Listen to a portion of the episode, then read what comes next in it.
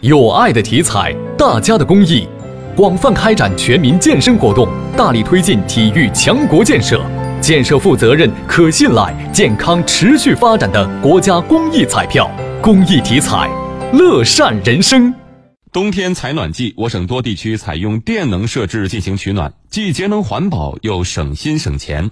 以前烧煤期间呢，我们这个院子全是灰尘，就是那个煤渣，这拉的这是一大堆煤，这它这边就垫垫起这个地全是煤渣，转圈都是飞的灰尘。现在就很干净。尉氏县大马乡大马村的澡堂老板娘张淑梅告诉记者，今年十月初就完成了煤改电改造，再也不用烟熏火燎了。除了干净之外，张淑梅感受最深的还是省心省钱。煤改电以后，锅炉的安全性更有保障。现在电闸一推，她和老伴就能操作，少聘请两个锅炉工，每月至少能节省六千元的人工开支。而在郑州电力高等专科学校，使用的是一套用电带动的地源热泵系统，冬天能采暖，夏天能制冷，一年四季还能供应热水。郑州电力高等专科学校动力工程系教师李玉娜。我们这套系统的话是不烧煤的，是采用的电的，污染零排放。我们曾经测算过每天的日平均费用的话，这套系统是一点六万元。如果采用集中采暖的话，将会花到两点八万元。这样的话，可以每天可以节省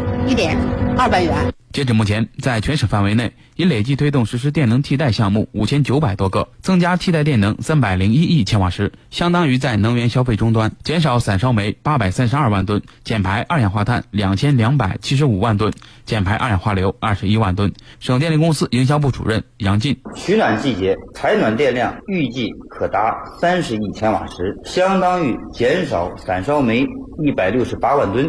按照每节火车车厢载重六十吨计算，可满载两万八千节车厢。这些车厢呢，如果连在一起呢，将超过六百五十公里。